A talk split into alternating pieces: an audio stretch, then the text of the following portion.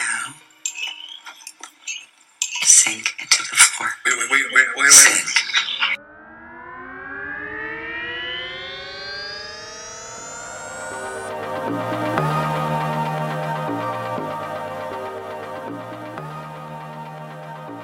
All right, so we're gonna do something a little different today. When Keith and I originally decided to create Meanwhile in the Multiverse, we had no ambitions to work outside the normal structure of the show. The Get Out is just that damn good, and unfortunately, we believe the discourse around the film only scratches the surface of what makes it a modern classic. This conversation is going to feature black and white people talking about the film. Shocker. Uh, and we don't have many women, although we do have four men. Uh, but we hope that we can get more for the next special. But we still have a very engaging, thoughtful panel, uh, able to delve creatively into cinematic and social themes. So uh, beyond myself and Keith, your normal host, we have a playwright, producer, and director known for plays such as Online Fighting and a Cocaine Comedy that have been produced in several venues of New York City and the state of Tennessee. Please welcome Harrison Young to the show. Woo! Woo! Thank you.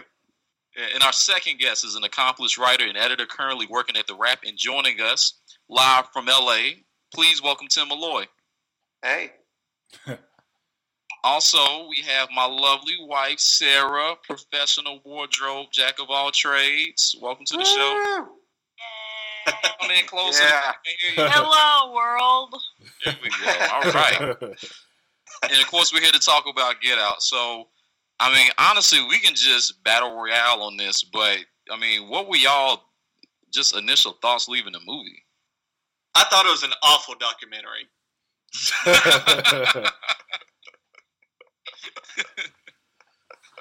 That was great, man. Yeah, it's an incredible movie. It's it's by far the best movie I've seen this year, maybe last year. Um, I think it just it used a lot of humor to make its points and used horror to make its points, and was just much more successful than than sort of seeing that. Seeing the, the themes are things that we talk about on Twitter all the time and see on Facebook all the time, but never really see just illustrated that perfectly. And behind closed doors. Hey, can Sarah get closer to the mic? Yes, uh, I would say that they are also things that we talk about behind closed doors. Um, and amongst, you know, people that we feel comfortable having that kind of conversation with. Um, but I had a lot of feels. So Hmm. Well, Keith, what, what did you think uh, when you walked out? You said me, Keith? Yeah, you. Okay, I'm sorry. I think I think overall I I really did like the movie and I think that it was different especially You come a little closer to the mic, also. Okay, my bad. I really did like the movie um overall and I think that I liked that it um opened up like what Sarah's saying certain conversations that people can have um regarding race. Um certain conversations that I think people are either um afraid to have or they think that there's not a problem with um, race relations here in the United States um, after the 1960s and the civil rights movement. So, all, all that you know well also there's that whole thing of jordan peele said he wrote this film or started writing it right after obama uh, got his first term once we had a post-racial era um, so i definitely think some of those tensions are uh, what he was trying to get at with the film and you know i really one of the most fun things for me was watching how the crowd reacted um, yeah, I, I don't know what's, what sort of audience you guys had, but uh, we were in Franklin, Tennessee, in one of the wealthiest counties in the country, and there was a lot of ambivalence. Even as we were watching the villains get slaughtered, there was a lot of hmm, I don't know how I feel about this. I don't know about that, Aaron. Uh, we also heard people go, "Yeah, that's how we do. That's how we do." Yeah, like the, one of the only other black people in the theater celebrating. Yeah, yeah, get him, get him. That's what we do. Kick him again. But but all the white people were like, I don't know. No, the white people next to us were like, "Yeah, do yes, you do that. Get, get her. You, you get it done. That's I agree with this. That's what we call ambivalence. oh, I'm not sure that that's ambivalence so much as um, like a hyper projection of white guilt. Well, Tim, you you were in Hollywood watching it. How was that? Yeah, hyper projection of white guilt is a really good way to put it. Because I think I didn't want to. I didn't want to look like I was laughing too hard, or like not laughing enough, or like not appreciating things enough. I was definitely, I was being in an audience full of like really liberal people and a pretty mixed crowd of kind of really diverse crowd of all races. Um, I was definitely more self conscious than I would be at a normal movie about like, am I laughing at the right time at the right stuff? Oh, so you were like that person who don't know how to clap at the ballet? I I definitely didn't want to. I have a problem with movies where I laugh at stuff that you're not supposed to laugh. Um, even one as polarizing as Get Out, Um, because I really like the idea of you justifying. Haha, they were thrown off a building.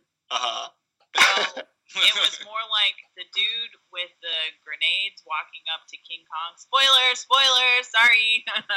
Why you spoiling a different movie? Let's come back to that. Let's come back. You got to spoil a different movie. well, I, hold on. Let me finish my point. He he gets he gets hit by by tail and goes into a cliff, and he's trying to sacrifice himself to save everybody else, and instead he dies in the most perfect like mistaken death ever. That's not too big of a spoiler. That's fine. Let's let's not spoil other movies. At least new stuff. I won't. I won't. Okay, that was cool. So Harrison, what what was your crowd like?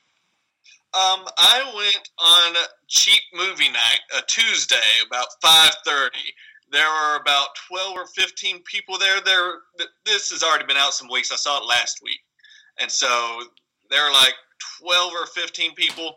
Uh, I was one of the majority of white people there. There was one person of color. I'm not quite sure specifically what, but whatever the case, uh, as we were watching the movie, people were mostly quiet outside of uh, Rodney going through the sexual acts on that one phone call that he had. Uh, people were laughing kind of then, but I found myself being the loud one throughout it, laughing at a lot of points. And you know, you guys are right. It's awkward to be the one laughing when nobody else is, but also like screw them, they aren't getting it. So I'm going to enjoy it. And, if uh, you don't get it, whatever. That's on you. yeah, and so I found myself by the end of the movie, like whenever the police car comes up and re- revealing that it's Rodney, I found myself fist pumping, trying not to yell by the very end, super stoked about it. And Was I the only one that saw that coming? I thought I thought it was actually going to be a cop that was going to come and shoot him. I'm Me not too. lie. Me too. Yeah, just like the end of um, Night of the Living Dead. I don't know if you guys seen Yeah. that, but that's pretty much how it ended, where the guy survived all that by the zombies, but then the black guy gets shot by cops or something like that. Yeah, Um, yeah. And I, I want to. your um, audience, Keith? What you say? How was your audience? Yeah, uh, you know, I really wasn't paying that much attention to the overall audience. I was more paying attention to like my girlfriend's reactions to everything, and especially when they were like at the auction and stuff. She was just so she like I, she real deal thought it was a bingo game at first. Until, until she saw that picture of him, she said, "They auctioning this motherfucker." You know what I'm saying? So she she was really she was really getting into the movie, and I, um, I love that it was a silent auction too. yeah, yeah, Yeah. It- that that whole You mean like how they very- silently do stuff to black people in like you know actual contemporary social settings? Oh, Sure. I, I, I don't think that's what she meant, but that's that's pretty deep though. Silent auction, which liberals love to do and go to. Hey, speaking I of love that, to go to silent auctions, and I'm liberal.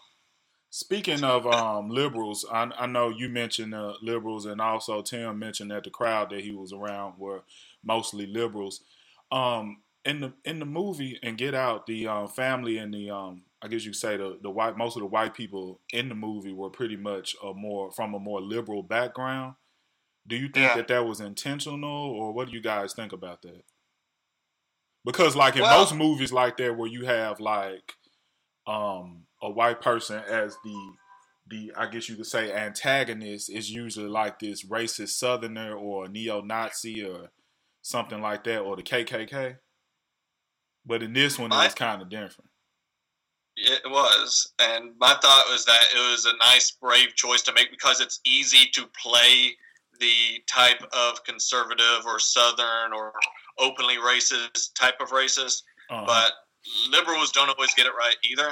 And so, going back to some of the little comments uh, going on about, like, I thought this movie was really about showcasing microaggressions in a lot of ways, where it's not really a big enough deal in the moment when somebody grabs your arm to pick a fight right then and there. But later on, you're going to tell somebody. I would imagine, be like, they grabbed my arm, thinking they could feel a muscle or something. And so I thought it was a movie highlighting a lot of little things that white people who can be well-meaning, may not always, but can Mhm. be, it'd be upsetting people. Mm, mhm, mhm. Yeah, it was really creepy that they um, that that all these like young black men who they were, and also grandma the maid, they thought that they were like you know definitely laudatory people who they wanted to envy, but only only in a physical way, like Yes. only because you might have a good golf swing or because you might be a good runner or something like that, where you could see how these people thought. You hear this from a lot of white people, where it's like, oh, that's my favorite singer, or that's my favorite, you know, athlete, or whatever but that's not really appreciating everybody as a human on every level. You know, Exactly. I, I'd like to follow up on something with that. Um, Keith and I were having a discussion earlier about the one Asian American man in the film, and there's a debate happening back and forth, primarily from people who um, are Asian American and feel like Jordan Peele had a an irresponsible way that he used, um, and I believe the guy's name is uh, Tanaka, uh, the Japanese man in the film. When he asked uh, Chris, "Hey, um, you know, what is it like being a black man in America? Do you feel like you have any advantages or something like that?"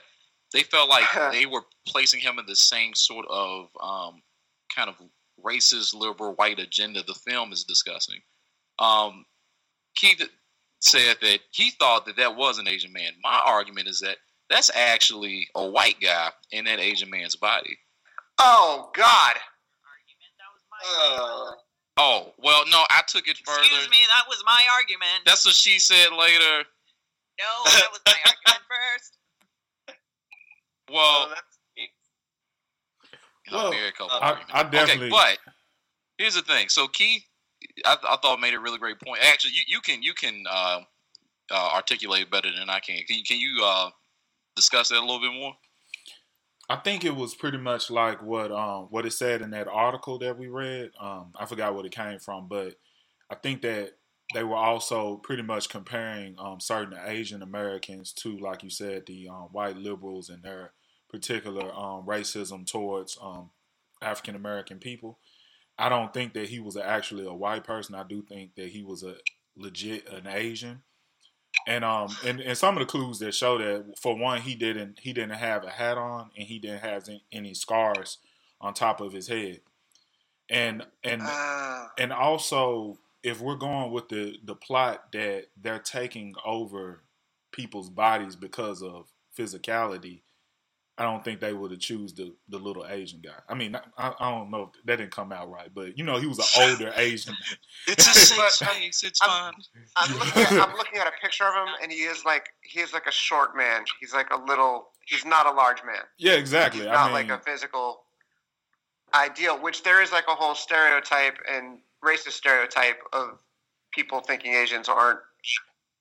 You know, Well, but see, and, and that's what made me think to bring it up because you were talking about kind of the physical prowess that they were assuming that black people had as an advantage over others. mhm. The stereotype that we have normally for Asian people is that they're smarter. Now, the one thing that the movie doesn't really delve deeply into is okay, so even though your brain is taken out, someone goes into your body, you're actually still in that body somehow. Yeah. Now, does it is that a spiritual thing? Is that about a soul? We don't know. But there's nothing that says to us that if you were to take an Asian person, you feel like some brilliant man, again, remember Chris was one for his eyes. Maybe this man was one for his brain. You could still have his memories or his his IQ somehow. You insert yourself into his body, and now that you're not in fashion, the black people are in fashion, as they said in the film. He's considering buying Chris to take that prowess, you know, the IQ as well as the physicality. But but I, I Well, if I could just interject and say that uh, it wasn't explained in the film that they take out the frontal lobe, which is the lobe that controls you, um, or you control yourself, or whatever, Hmm. and they put that other person in the driver's seat, and so that person sort of becomes you. I, I don't know what this means. We can interpret this, but as as one of our token white people, I uh, I forgot there was an Asian guy in the movie. Yeah, it was So that I one. feel like he's almost like so maybe maybe that's like my racism in that I like the whole model minority thing or something like that where you supposedly don't see race with Asians. I forgot the dude was Asian. Harrison, did And you, I think that did you was the pick up whole on that point. at all? I recognized right away that he was Asian. Uh, I guess in the middle of this station, I wasn't thinking of an Asian being in the movie until it came up. I recognized in the moment that he was Asian right away. So um, I think that's a memory thing more than a racial recognition thing there. hmm I, I- I think for me, so much was going on at that point, and I was so confused. Like, oh my, that's kind of the point where the big reveal is coming out. What's really happening? Yeah. That the fact of there being an Asian guy there wasn't even on my radar. Yeah. Yeah. Oh, it's a, man. When when the thing, like I said, and, and the, the way I've said it to each of you, speaking individually about the movie, is that the subtext in the movie is the text. So for a lot of people, you're seeing things or noticing things other people might not, just because of your background or the the history you've had in different social situations. And so I'm peeping all this stuff, and I'm you know just really just taken aback by how funny it was. Like there was actually someone who I was listening to talk about the film, and they said when I forgot the guy's name, um, the one who is uh, the guy who's captured at the very beginning of the film that Chris Yeah. realizes he knows Andre? is uh, whatever. His, yeah, it, I is think it- that was his I'm, name, I'm just gonna Andre. say yes. I don't know. Oh, I'm looking at it on IMDb now. Yes, Yes. it is Andre. Um, so when Chris puts out his his fist to bump, and the guy grabs his hand, that's a red flag. And for white people, that might not have been like a thing to be like, oh man, like that's something to be frightened of. Black people were like, oh shit, something's wrong, something's really wrong. And we saw him get captured. Something's off. We don't know what. Either he is a sex slave, he don't have no brain. Something's off. Because you always dap. If you don't dap, that's like a diss. Yeah. So you know, And it's or at least you you put your hand out for a handshake. Like, hey, I don't dap, I handshake. Hey, that's fine. Grab his fist. You don't even know what's happening. It's almost like It's like it's like the daps have been deleted from your brain. yeah. That's and- like a real weird, intimate gesture in a way to like grab. That just that feels real weird. I've had somebody do that before too, and it's super strange. Didn't. Know, I just walked away. I was like, I, you know, I hadn't seen this film. I'd probably been frightened if I'd seen this film before that happened. Uh, but there's a lot Yeah, of red know. flags before that though. like, Mhm. like, what were like- you thinking of? Like even when he was talking to um what what was the grandmother's name? The, Geor- Georgetta? Uh, Georgina. Georgina. Okay. So it was a it was a particular conversation when he said um when he's around so many white people he feel nervous. Oh yeah. And I think that this not this doesn't apply to all black people, but I feel like a some of us can kind of relate to that in a sense. And and uh, and being in white spaces, sometimes it can kind of make you nervous because you always feel like somebody looking at you or somebody making reminding you that you're black in a white space. And so in in that particular situation, how she responded to it was super weird. And you remember he was like, "Oh, this bitch crazy," and because Well, I know like, Sarah, you were gonna say something about that, weren't you? Because like she could have either No, said no, like, no, um, I, I feel you on that, or she could have been like, man, you crazy. You know what I'm saying? For saying something like that, and it could have been he said it in a joking way, but also in a way that he felt that she should be able to kind of relate to in a sense. Yeah, I mean that, that was weird. And I mean, you know, speaking of which, I mean, the sunken place. I don't know. Have y'all had a chance to really kind of iron out what y'all think it means? No, I've read some online theories a little bit. Um, I'm more still trying to process it. yeah, me too. Hey, I don't know, Tim. Did you have anything on that? What you, what you think the sunken place is supposed to represent or mean? it, it felt like it was just being silenced or being ignored. I, I, I, for me, the scariest part about it is that I don't know if you've had a dream where like you're running as fast as you can, but you're not moving fast at all. Um, I have that dream a lot where like you're trying to run and you're just like it's like you're running through like quicksand or something. Yeah. The I felt like he was kind of having that, but with his voice, where he's trying to yell, he's trying to like get attention and get out, and no one hears him. and just being invisible. Well, when when Rod, I, I thought it was really interesting seeing Rod, the TSA guy, be the person who's like, okay, you know, this is circumstantial evidence, but like, I I really feel like I can go and explain to people, hey, this thing's happening. Um, he goes to cops, and then the cops are black, which you know, if they were white cops, they might even take on a different subtext. But Yeah. the black cops would be like, hey, hey, guys, come listen to this, come listen to this you know, and it, it's in this really odd way, almost when you talk about beyond the movie and in actual settings, um, talking about these things that you see um, as a black person. You try to point out, hey, here's some social ill here, and you have all this evidence to say such, and then people say, well, you got all these facts, but that, that's inconsequential and it really doesn't matter to us. Is kind of what it feels like part of the sunken place is this this denial of a certain reality despite whatever facts may be in front of you. Like the, just being completely powerless to you know kind of speak and, and have your, your voice really heard It felt like there was a certain sense of like defeated location or being trapped in that way, so I could see that. It, and it's, it's easier to laugh at that guy's story, to laugh at the TSA story, than to go, yeah, that makes sense. That's true. i don't know keith what i don't know have you have you had a chance to delve into that anymore Yeah, so uh, I, that's an interesting point that you bring up with the sunken place because I never thought about that actually, and I, I think it's because I only seen it one time, and I know that there are certain things about the movie that kind of went over my head, but there was some type of um, like like I agree with you that I think it was symbolic to um, people of color's voice within society, how it's like is. no matter no matter how hard you try, or like you said, no matter what the evidence are in front of you, it's like your your voice is not really being heard. Rather, it's a per- people of color or even women within society. So I never thought of it like that, but I, I can see I can see where that um, comes from now. i had another thought but sarah did you have anything to add to that As far as the sunken place, yeah Um, well, earlier we had had a conversation with Harrison, um, and I would I say earlier, but it was days ago. Um, and I really enjoyed his uh, take on it. That it's the it's the subconscious, um, and that kind of touches on what Tim said, um, dealing with the dream. But this is sort of um, sort of in reality in those situations when you when you are that person in the dream and you you, you can't say things like you're standing in a group of people and you cannot say uh, no it's not okay to talk about my hair or no it's not okay Yeah. to ask me if i feel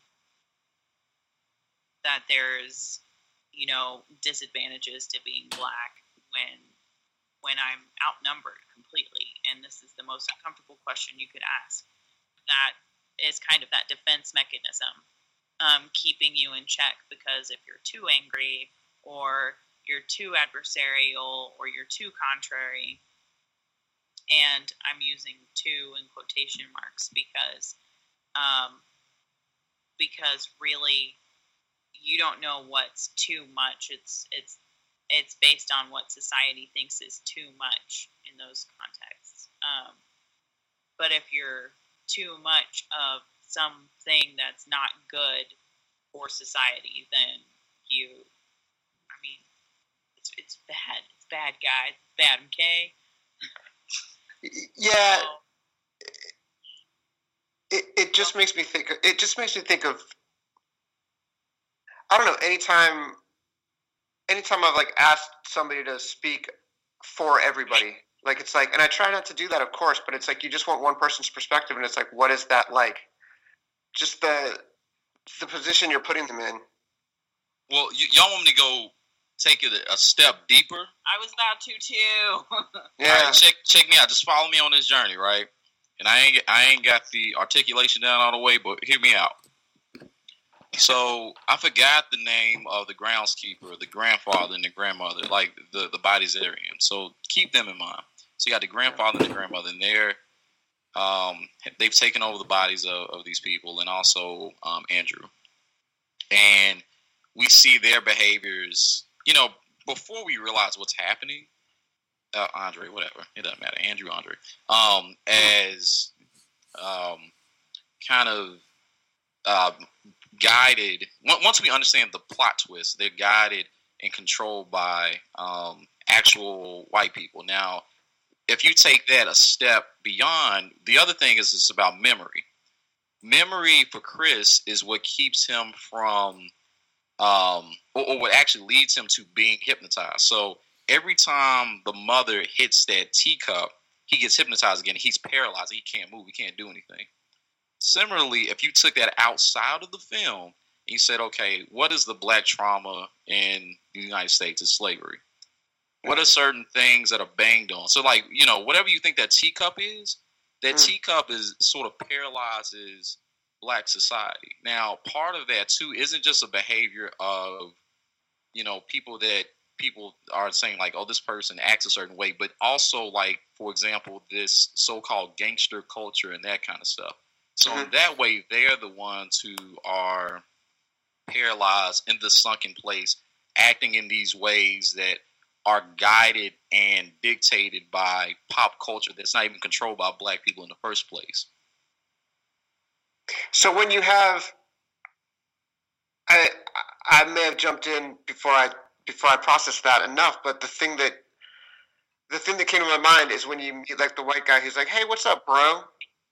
Or something like just not that that's like a full blown microaggression. That's just kind of a corny thing to do. Mm-hmm but the like reminder of you are an other. Like I don't like when they meet a white guy. Do they go like, "Hey, bro," or do they do like something to signify like you are different than me? I feel Which like sort of, bro is just not enough because most people there are a lot of people who say bro to each other and it doesn't mean anything other than hey dude, hey mm-hmm. guy. I usually so say brother like, or something. What the dad? Yeah, my brother, my brother, or yeah, it's usually like, brother young man or like look okay this actually happened this morning seriously I, I forgot to pick up my pants from the dry cleaners so i had to go get them before work so i go to the dry cleaners i pick them up and as i'm walking out it's you know it's raining a little bit it's like 7.30 i'm trying to rush out and another black guy's coming in now we live in a suburb and there aren't a whole lot of minorities here and when i see him i'm still like in kind of okay i just saw this person who's not you know uh, a black person and you want to seem as genial as possible, not aggressive, all that bull. So, you know, I said, Hey, how are you doing? And he go, Yo, what's up, bro? And I was like, Oh shit. Like I was supposed to like, you know, take that wall down for a moment and acknowledge, hey, you know, I see you, you see me. It's not, you know, it's kind of like the head nod that you see strangers give each other that are black, and it's just like an acknowledgement. Hey, you know, we see each other here. I'm not ignoring you. There's a camaraderie here. We're both strangers in this place. So, so, so um, hold on. So the other guy was black, right?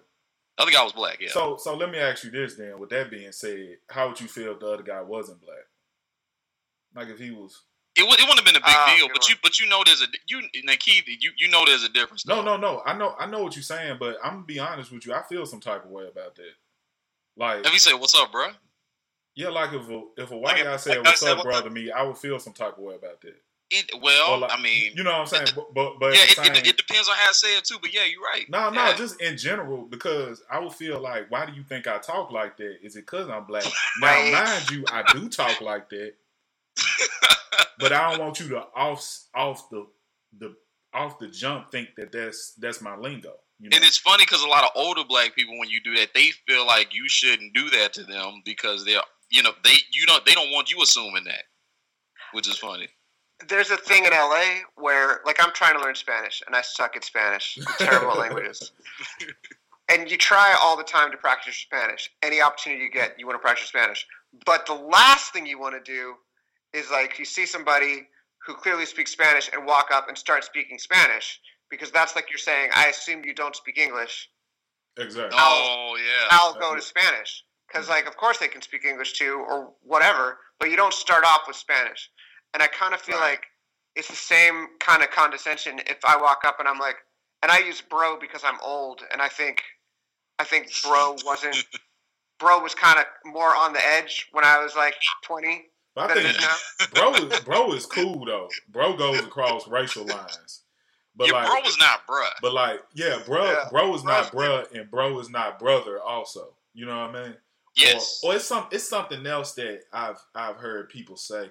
You now now this this bothers me, but I know white people say that to each other. But buddy, I don't like being called buddy. Ooh, I don't like. I don't, I'm not a Oh. big fan of Buddy. But but I think that I think it might be a cultural thing too because I don't know any black people that call each other buddy. It's Yeah. I use buddy sometimes. I'll have to Robert defend it. Grandma says, uh, or not grandma. Robert Andrew's Nana says buddy to him. Nobody knows who Robert Andrew is on this podcast. That is our son. Robert. but you know, uh, yeah. But but I think Harrison was about to say something. He was about to defend it. Oh. Yeah, now that alone in this, let's do this. Uh, I say bud sometimes more cordially, like with Aaron if I'm texting him or whatever.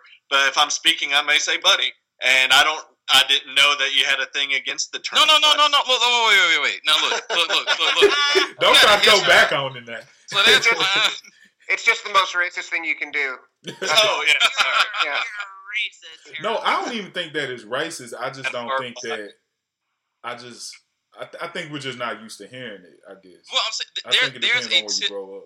there's a potential for condescension with somebody you don't know using buddy.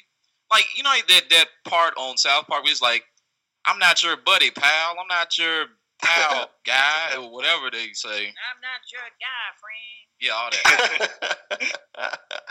well, So- the worst one. Do people say boss out there? That's the single worst one. Oh, When you go when you go somewhere and they're like, "Oh, yeah, you got it, boss. Sure thing, boss. Yeah, That- Yeah. that's. Yeah, the guy at um Jason's Deli always called me boss. He gotta be the only dude I know that calls me. but yeah, I think it. I guess it is a thing. I don't know whether to appreciate it or be mad sometimes. Be like, I don't know. I, I'll take it. Yeah, Am I gonna have to defend like every cordial way of talking to somebody? I Yes. said a few times before. I say Haas here and there as well. Uh, I, I- I don't know. You're just trying to communicate with people and make them feel welcome in some way. And I, I try not to make it a racial thing. Like, oh, I think this time I'm going to use them because of this color of skin. I try not to do that. That would be Uh, bad. Oh, oh Yeah. now we all okay. do that though. yeah, that'll be Look, stressful. yeah, if, if we have to say it, we probably all fall guilty of it somewhere. But if I am thinking of it, I try to avoid any of that. yeah. But yeah, I think different ratings are fine. Mhm, mhm. Sorry, babe. I don't Um, know. I just wanted to say, going back to when Keith was saying um, that he doesn't like when people assume that he talks some type of way. That's that's in itself like is is kind of funny to me because we want to sort of take back our um, dialect, and I say our because I don't speak in dialect, uh, but I do sometimes because um, because it's comfortable. But uh, but it shouldn't be wrong to speak in a dialect. There are countries all over the world where you can speak in a dialect, and it's not thought of in some type of way. And the only reason why it is thought of as being, you know, lower IQ or lower income lesser status or something like that is because of the history of this country um, and because of like the social implications of it based on I'm, I'm sorry racial hierarchy but Yeah. um, I shouldn't say I'm sorry. That's the whole point of this conversation, and the whole point of my point. But the the point I'm trying to make is we shouldn't feel bad for talking in a dialect because it doesn't mean that we're less educated. It just is a comfortable way of speaking with each other. Mm-hmm. Well, I don't know. I mean, it it depends on when and where. I'm not because, like you said, you don't want people just assuming that because oftentimes, speaking with a certain dialect, people assume a lot of things about your background, where you came from, whether you're this somebody who has a certain amount of uh, insecurity or inability to control yourself. I don't know, there's a lot of weird things that come with that that shouldn't be there but are. Well, it's where the dad first goes wrong, right? In the movie. I, I mean, I think one thing Aaron said is that That's, you're that's watching. a very interesting point. You might be watching white people and black people might be watching two different movies because I might miss things that you'll get. Like I might miss things that are microaggressions that I don't even recognize as microaggressions. But the first one that I recognized where I was like, whoa. I mean, besides the cop, obviously. The first one that Bradley Coop what's his name? Bradley Uh, Bradley Whitford. Yeah, the first thing Bradley Whitford does is when he's like, So how long has this particular thing been going on? Yeah, Yeah. And it's like, this thing. That's not how Chris talks. Like Chris doesn't say thing. yeah. It's like what, bro? and it's And, and that- the thing, and I don't know, the thing, I didn't feel like white people were really reacting to that, and black people were like, I don't, hmm, I don't know about this. like immediately.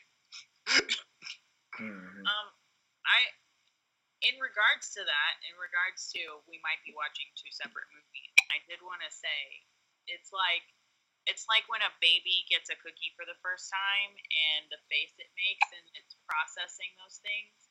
Um, I just, you know, sitting next to the people like the white people next to us, um, it, it's like they were they were uncomfortable for the first time. They had never felt like the other before in a situation. I'm wondering if that's something that you sort of feel like as white men. Did you feel yourself the other, and how uncomfortable comfortable was that?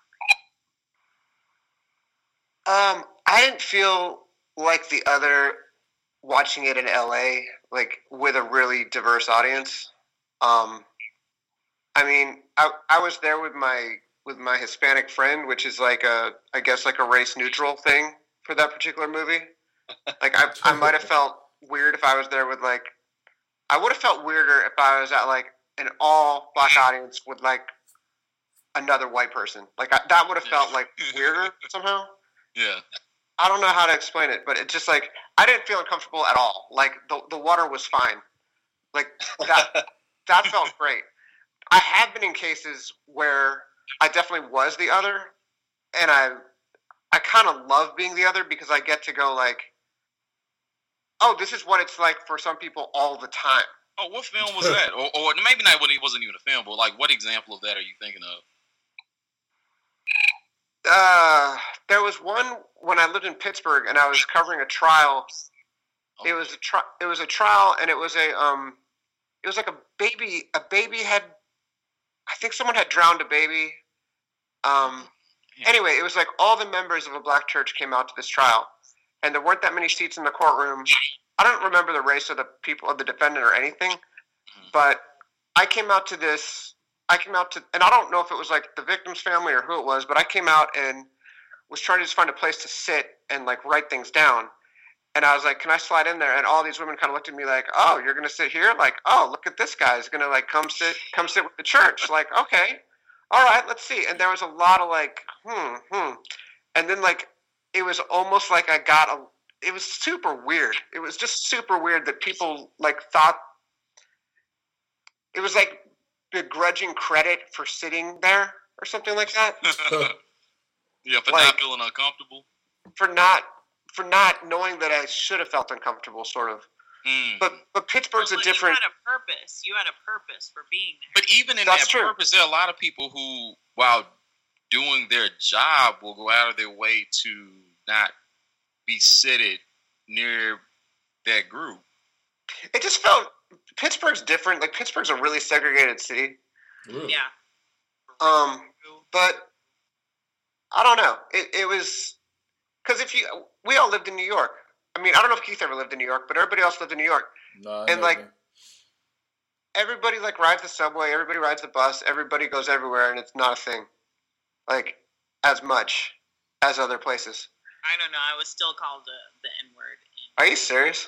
Yes, definitely. Definitely, my friend. In Burlington Coat Factory for standing in line. What? Was this whenever we got that suit for me? No, no. this- No, I I was there. I think I was picking up some socks, and I might have been picking up a couple of shirts for Aaron. And um, I had, I was, you know how Burlington Co Factory sort of makes a tunnel to the um, to the cash register of things to buy at the last second. Well, I was looking at one or two of those things, and then I stepped back into line, and I kept letting people pass me and pass me, and everybody understood what was happening. Um, and then I stepped back into line, and this lady behind me was like, "You have to go back to the back of the line. You can't just cut in line." And I was like, "Lady, I was here. I was I've Oh, been boy. standing here in line. I just wanted to look at these socks." And then um, I just stepped back into line, and she's like, "I'm gonna call the, the manager." Uh, Oh God. you N word. Uh, you're acting like an N word. You're being an N word, uh, just like an N word. Or you know, it's too much, too much. And I was like, all right, okay. I'm still in front of you. I, I don't. I. Oh. I wanna. I want to say just I'm not I'm not trying to argue that there's like no racism in New York or LA. There absolutely are. Like I went to high school here, most racist city I've ever lived in my life. and LA is super racist too. Like everywhere has everywhere has their stuff. I was just the only thing I was trying to say is that through like I think in New York people interact more than like yeah, no, well, I think that's the thing. So there is an amazing amount of um, kind of amalgamation. Am I the word right? right word? Amalgamation. Yeah, that word. So all kinds of people from everywhere, um, in, in mixes that you won't see anywhere else in the country are there. And at the same time, there's some like really like vicious anger there in certain pockets, which is super strange. But that's everywhere. And you know, so it's like, well, how much do you fault New York? I mean, there's so many people. You're bound to bump into that Well, stuff. New York has its own like significant history of segregation, and it doesn't just it's not just a color thing. It's also like an immigrant thing, and yeah. the subsect of that is like where you came from and things like that. And the Yeah. hierarchy is driven by that history. So um, it's really hard to put New York into the mix when you're talking about like segregation or racism and things like that because New York is the most racist city I've ever lived in. But, you know, they come by it honestly.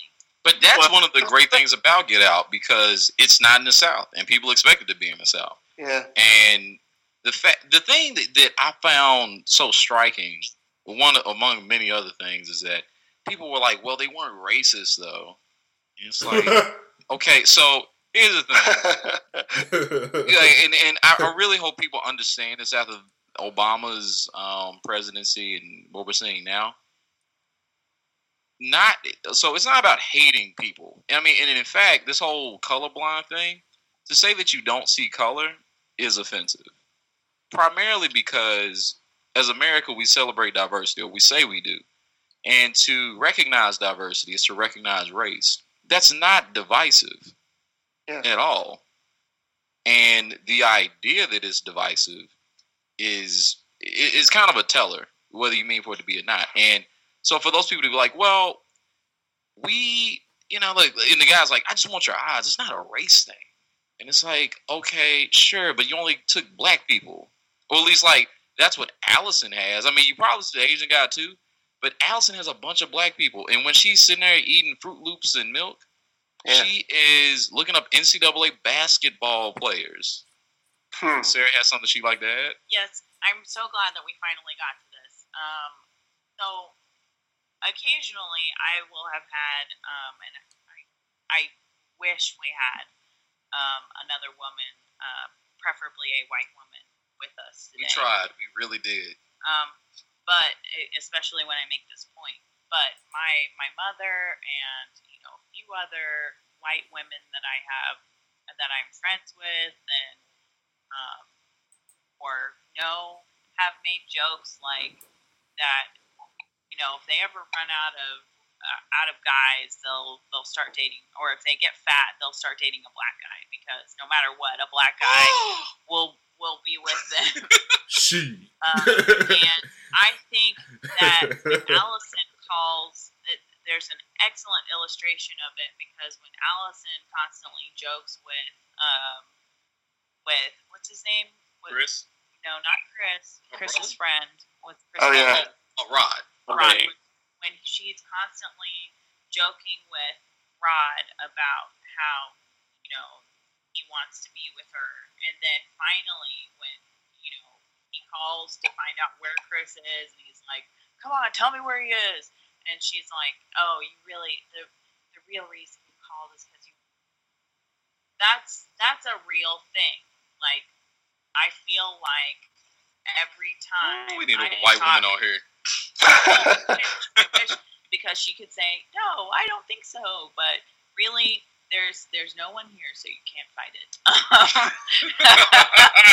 but but it's um but it's it seems to be very true. Whether you know, uh, and it's it's hard because at the same time, you guys are representing white people, and and one white woman would be representing all white women in this conversation, which is the meta thing that we were talking about before. Um, the generalization of like Chris being asked, you know, to represent all black people, but but um. But yes, I have had experiences where there are women who believe that, you know, a black man will take anything, and especially a white woman, and it do- doesn't matter if she's pretty or skinny or fat or um, anything, just because she's white.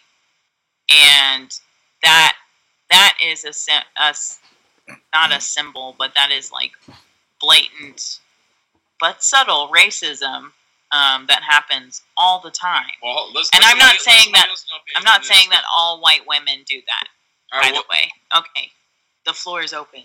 all right, well, Keith, you ain't said nothing in a while. I feel like you might have something to add to this.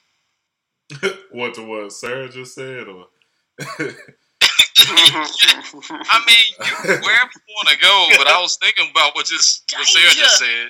um, I, that, that, I I would have never known any white woman thought like that. To be honest with you, that like I, did, I didn't think that that was a thing. You know, just just any white woman. You know, just that They're the was- most desirable creatures not on earth. any, Not any. I'm saying that some, uh, more, more than just a few, because I, I've had this conversation with almost all of my friends. Not all, almost all. All her friends gonna be listening to this, like, man, what the hell? Uh, Harrison, what, what, do you think of that? Um, I I could see perhaps some truth in that. I took it uh, in a movie that's all about race. I took that moment almost exclusively as a as a, a gender type deal more than racial.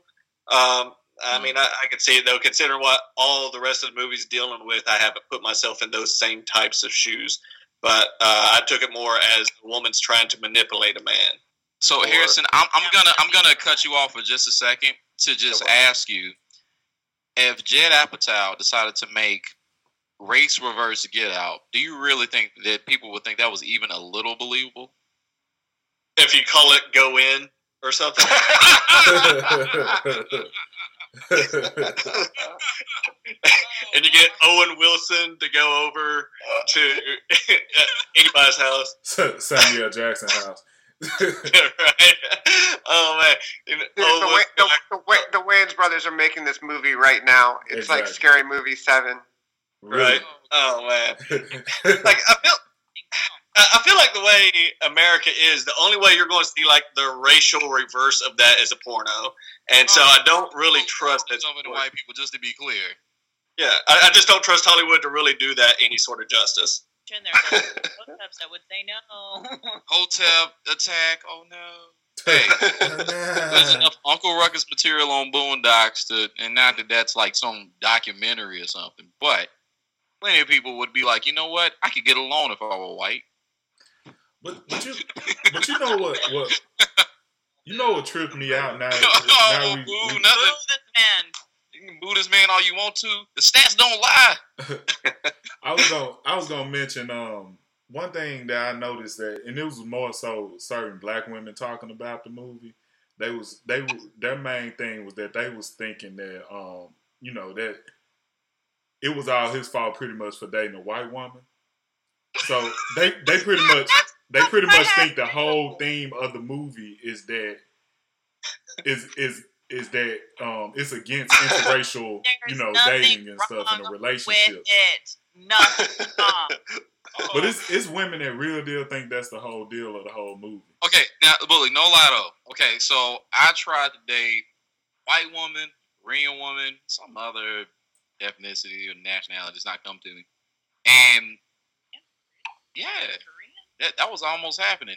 But then she was like, "Hey, hey Aaron, I, I like you a lot. This is this is a special time. Blah blah blah." My daddy is not putting up with that shit, so we don't have to stop talking forever, okay? Bye. Wow. okay, Bye-bye. bye. Like this is not happening. I'm sorry. We were going to have a real get out moment before the movie even came out. So, no, it's not happening. Now I did want to ask y'all about um, you know, another thing. Uh cell phones and the purpose they play in the film. Um Say that again. I'm sorry. cell phones. cell Telephones. Yeah. So the only way that we I mean, I'm sure there may be other things that in the cinematic universe that Jordan Peele is going to continue to extend beyond Get Out. We'll see some other things that might actually affect the surgery for what, what do they call the the what's the name of this surgery that they take? The, not the Uh, calypso, the coagula, co- yeah, Kawhi. Oh right, yeah. Yeah. So maybe some other things affected, but right now we have is like a flash, maybe just a phone flash, maybe a regular flash, I don't know. But one thing that was really interesting, and I saw a YouTuber talk about, was the fact that the flash or the cell phones were used kind of as this device to bring awareness to people in the same way that we might have seen for uh, police brutality being brought up through cell phone footage and things like that, which is really interesting. But of course, we see when Andrew's hit with it, and um, and, um, Walter, the grandfather, and when he uh, shoots and kills himself, and he also kills Rose, it's because of the flash. They're able to briefly take over the uh, person who has control of their body and uh, warn Chris and save Chris. But did, did the cell phones in any way have a particular significance that, that y'all noticed while watching the film? I didn't think that there was a particular like, oh, here's the uh, plot with racial interactions and how phones are a part of that. I didn't get that feeling. I, I did feel the importance of a phone and the flash, and there, it's interesting to try to make that connection of how phones connect people to one another, and that's kind of what that was doing in the film too, in its own special way. Well, Uh, to, to, to, out of I was gonna say to bring that up. So, for example, the way I spoke about the sunken place. Yeah. This was a way the cell phones briefly brought people out of the sunken place. I think that's a way potentially of looking at it. Uh, So once once the truth is exposed for this brief moment when that flash hits, they're able to control themselves for just a moment so- and, and and bring themselves out of the sunken place enough to control their bodies again. And I think that's how I was I was interpreting that. oh, I see. So it's kind of like Aristotle's allegory of the cave type of deal. Yeah, deep as hell, Well, Keith. Yes. Where you saying shadows and images. I, I mean, that's that's as deep as I go with philosophy, but but but I do I do feel where you're coming from with that. I never made those um, connections to the cell phones because even with we talk about Black Lives Matter and police brutality and stuff like that, like it's always been a thing, you know, especially like being in, from Memphis, Tennessee, or in Mississippi and certain places like that. Like I even remember when we were traveling to Nashville, like it's certain places that we were not going to stop at, just because. Well, no, of we what it you mean like. Knoxville, not Nashville. yeah, coming through Knoxville. But, but to be clear, between Nashville and Knoxville, if you black, for the most part, you shouldn't be stopping anywhere. Yeah, Damn. pretty much, and especially And if I you live don't see another which black is the dead center of all that. And since we're being recorded, I feel the obligation to defend Cookeville. But also, I get that sometimes it's hard to. but So, um, like, carry on. That's technically, it's not a metropolitan area, but there's a decent look. If your If you get out the population is above like ten thousand, it is probably fine. Mhm. Outside that, hell no. Yeah, that's the thing. Cities uh, like need to be around lots of people uh, and that kind of sense. If you get into rural town, Tennessee, they're, they're like you, you just see the percentages of Confederate flags go up, and nobody wants that. Yeah, Yeah, okay. that's- it makes Um, me Tim- feel- uh, I'm gonna say, Lord, Tim, if you come up here, um, and you Yeah. have like a few days to just hang out in Nashville area, we should drive all the way down I forty to exit three hundred, so you can see the most large Confederate flag you'll see in your whole life. It's insane. That is a sign. Don't stop anywhere until you hit Knoxville. I flip it off every day. I could That's drive by that. Insane. The only place again, I'm Pittsburgh. miles away from it. when I when I lived in Pittsburgh, there were a decent number of Confederate flags like outside of Pittsburgh, like in the like the rural areas outside of it. Confederate flags. Well, because it's sort of near West Virginia, and the people there aren't doing it for like Southern pride. They're doing it because like I hate black people. Like they're in the north. They're in the north. Like they were not on the side of the Confederacy, so they can't even go like, well, my grandfather was in the Confederacy. So Well, they could. They could. that's fair. Yeah, that's really insensitive and not progressive of you, Tim. I'm sorry. Um, I, I backtrack on everything. that only southern.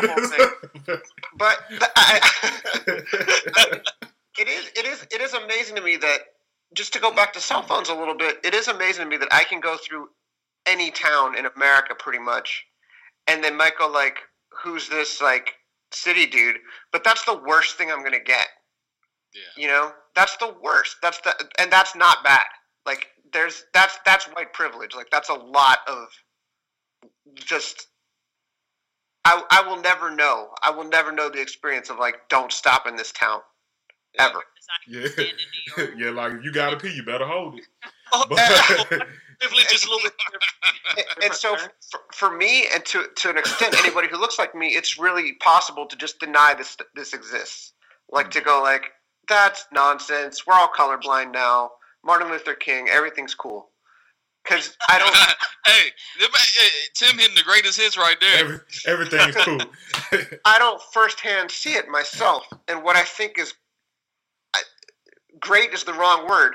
But what's important about like the Rodney King footage or any of the footage that circulates now or even Twitter, Facebook, anything where people document this document these things really happening for real is it becomes undeniable. And I, I think one thing that's great about Get Out is it's like this isn't deniable. This exists. And it's a Well- horror movie So- Yeah, so I- it's, it's Get Out is like uh, Get Out is like a completely separate type of racism.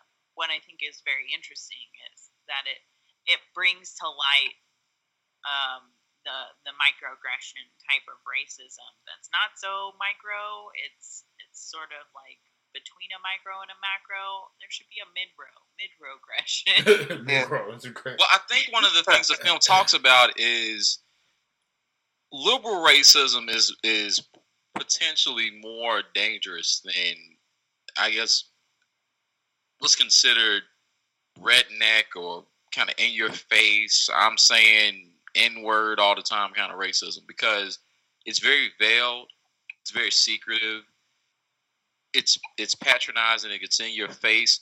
Like the idea like this is a very easy example. Betsy DeVoe or devos? Devos. Yes, that's Mhm. so she talks a lot about choosing schools and we have brown versus board of education and since that time clearly we have not had resources allocated appropriately to schools based on um, the different classes involved so when she talks about school of choice, she's not talking about white kids joining primarily black schools. You know what I mean?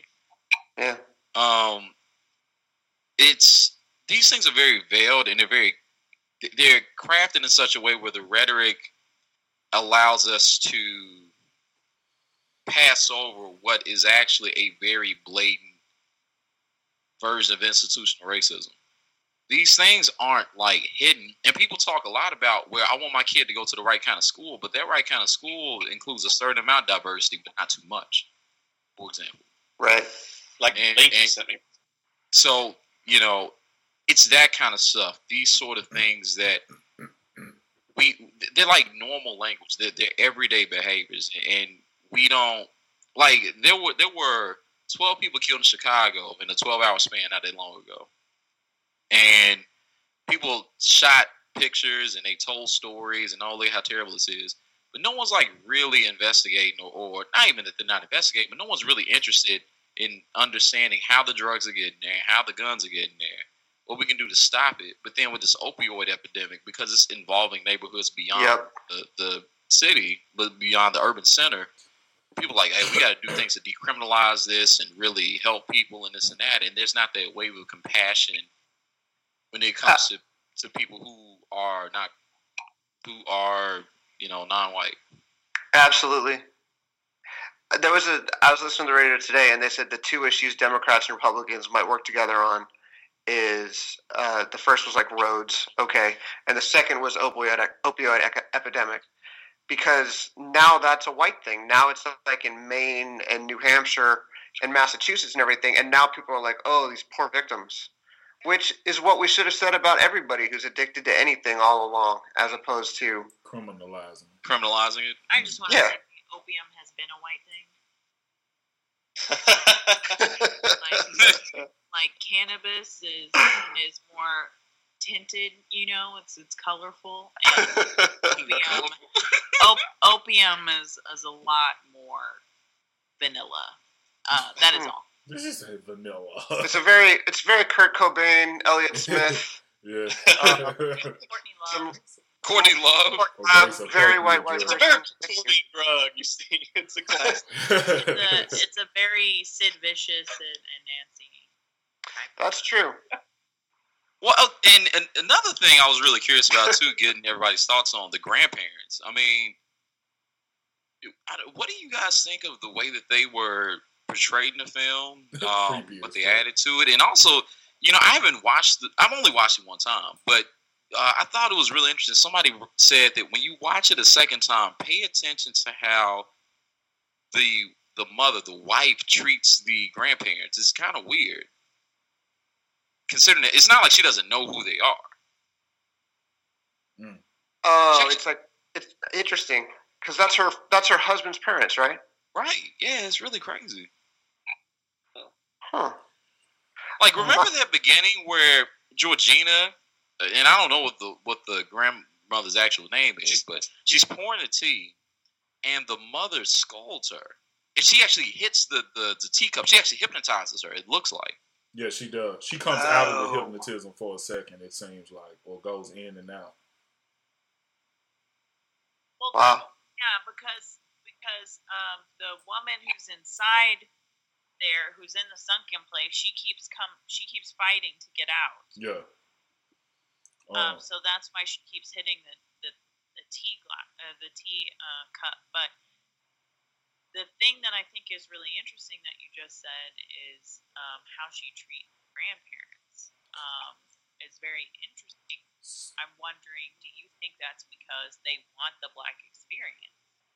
no, I, I, I think Uh-uh. that um, I, I think I see where Aaron coming from with that. Do you think so? You think they're treating them how they think that they should be treating a black person, like they treating them like the help? That's what I'm saying.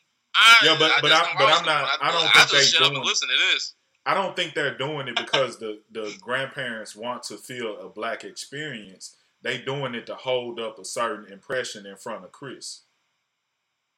I don't Or think how so. they think Mhm. that the impression they're supposed to be giving to Chris is that um, they're not racist. It's their Hmm. idea of not being racist. You know, That is their Yeah. idea, not being racist. Yeah, that's what I'm saying. But at the same time, they're still coming off as being racist. yeah, but they're specifically being like overtly racist with the grandparents. Like, I I think you should go lay down, and and how her tone changes with the help, and he um and the father is like, I I know what you're thinking, you know, like. White guy with black servants. He did say da, that. da, da, so they're going out of their way to try and explain it so that they're not racist. Oh, when he But said, "I just can't let them go." Oh my god, that's so cool. but the mom is being very awful like not awful but uh, very much how she should be or how you know not should be of course but like she's being racist with her with her help. So, um, you know, I think that's I think that either they want the black experience or she's outright outright racist. Harrison, you haven't chimed in yet. oh, fun spot to jump in with it. Um, it's to think about somebody being racist, like a white woman being racist to her white grandmother, or like her Perfect time to jump in. but oh, now black. It's a lot of players. Yeah. it's a lot of players, and uh, it's It's to do what you brought up with A Neapolitan. uh, very Neapolitan. yes. You are now black. I can treat you as black. Ha ha ha ha ha. Yeah, and it might be Oh. a subconscious thing too. yeah, it could be. I could see that. Just like without even intending to, like it's your mother, but even still, even the, or mother-in-law, I should say, she's family, but also she's black, and so I hated that bitch anyway. Yep. Yeah. she's black and she's the help. On top of that, it might be her dream. Like I finally get to treat. Oh get, shit, Tim, that's get- so brilliant. I get to treat my mother-in-law as badly as I wanted to all along. Yes. Oh my, that's the best angle ever. Oh. it's just Well, like how- the husband take it And too. plot gets- Plot But I do like. I love what Sarah pointed out when the dad is like, "Let me just pull you aside and talk to you about our, our black servants." Like he's like, "I know this looks bad. Let me clean this up." In, like the dumbest way possible. Just a way that makes it worse and worse. Like with everything he says. But he did say I, I, we just couldn't let them go, which I didn't catch that at first. And and now that we're talking, I'm like, oh snap! This movie's so cold. I gotta watch this and, again. and then he mentioned that he voted for Obama. What's up with that? So I look, I look, hey, to all white people listening, do not uh, repeat. Do not to any black person you talk to say you would have voted for Obama a third time.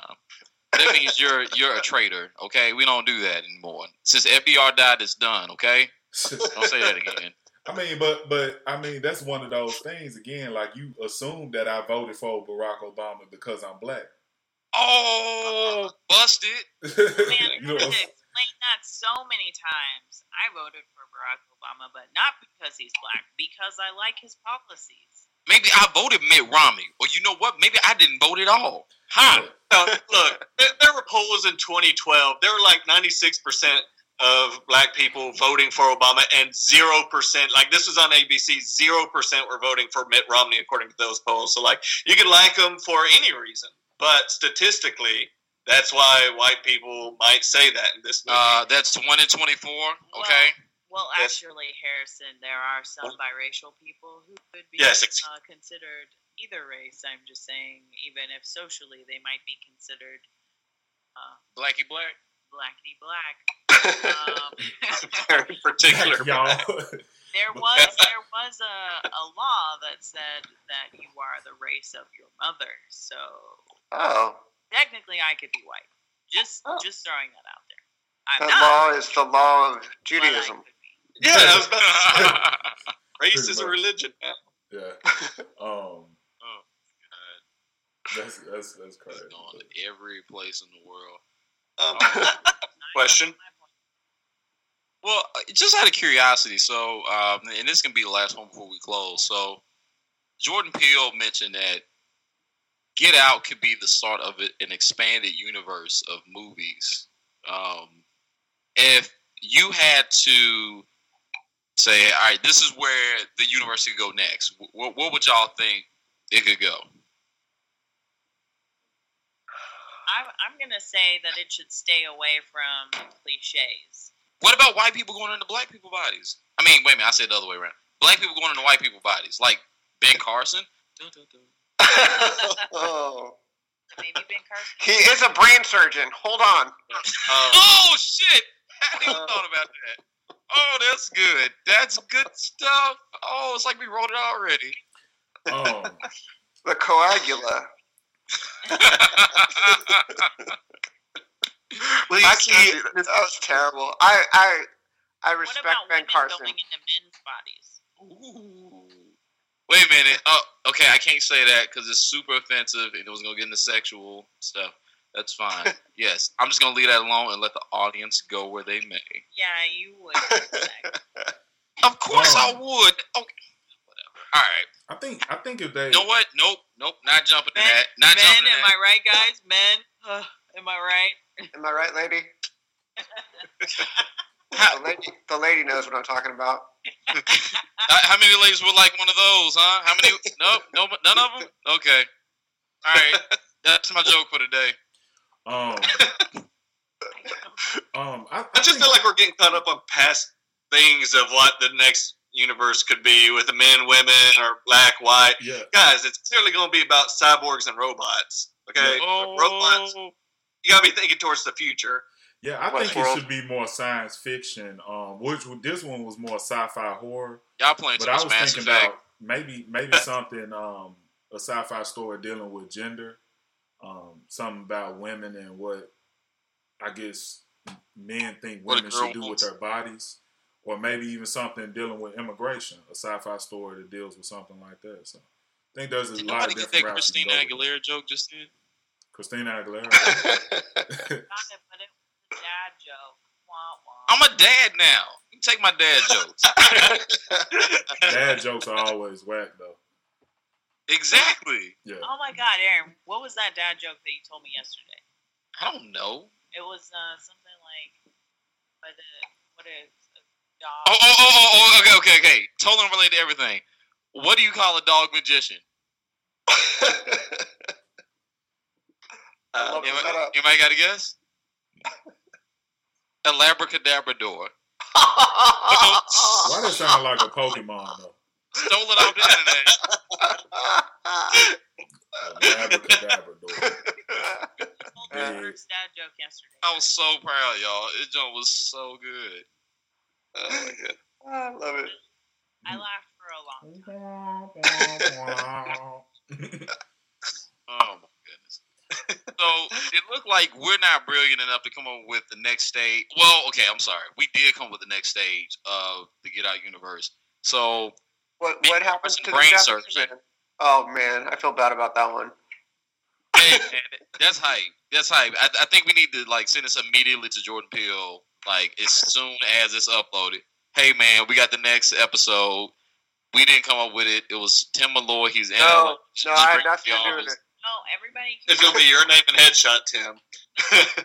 It's Ben Carson, brain surgeon, who takes women and puts them into cyborgs' bodies. That's the title. it's gonna be like Abraham Lincoln Vampire Killer, but like a lot sleepier.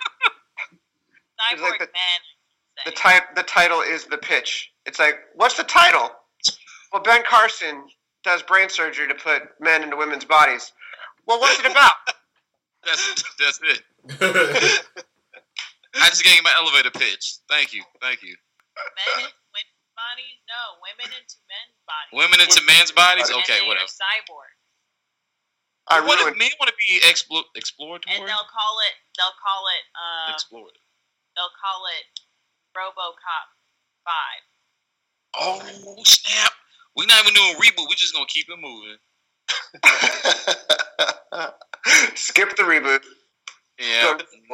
Starring Melissa McCarthy as Ben Carson.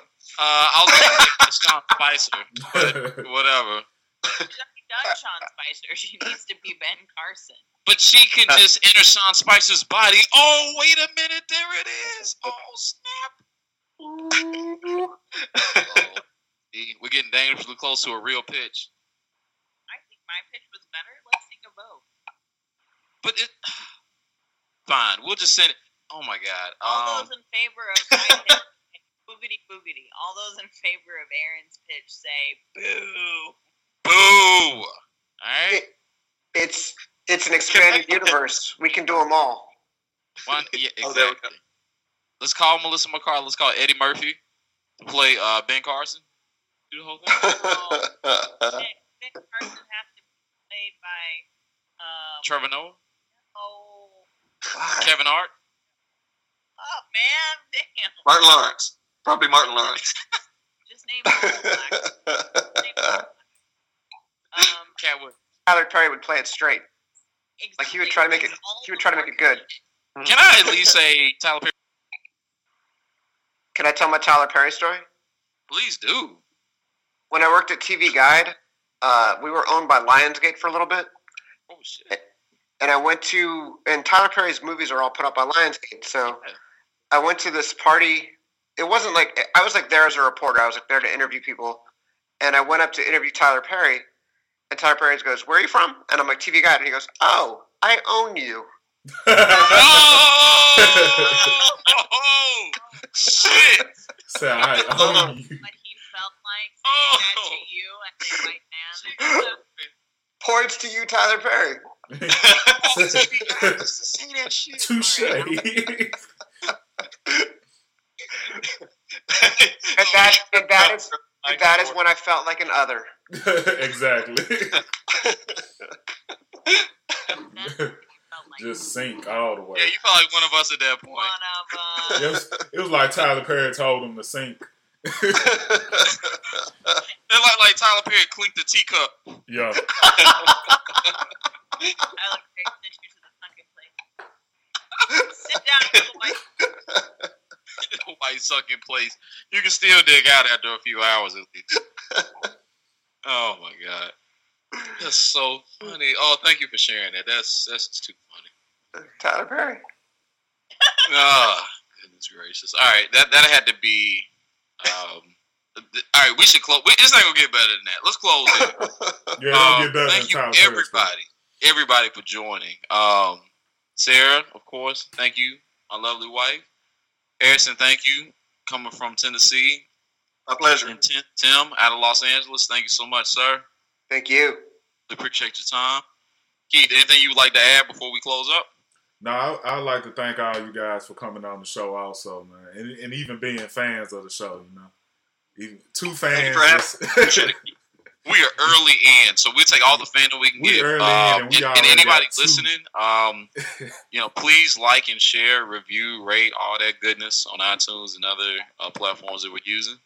Uh, we're going to be putting together real social media campaigns to get it all out to the people. So, uh, thank you again uh, for all of your help. We and thank you, Jordan Peele, for making such an amazing damn movie. Jesus Christ! Yeah. so.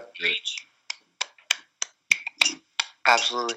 Yeah. So. of course. Um, we uh, hope to you know get to you all soon. Episode three will be up soon, and along with episode four, we already got big plans for that. So, uh, meanwhile, in the multiverse, we're signing out, and uh, we'll hear from y'all soon. all right, we out. Thank you.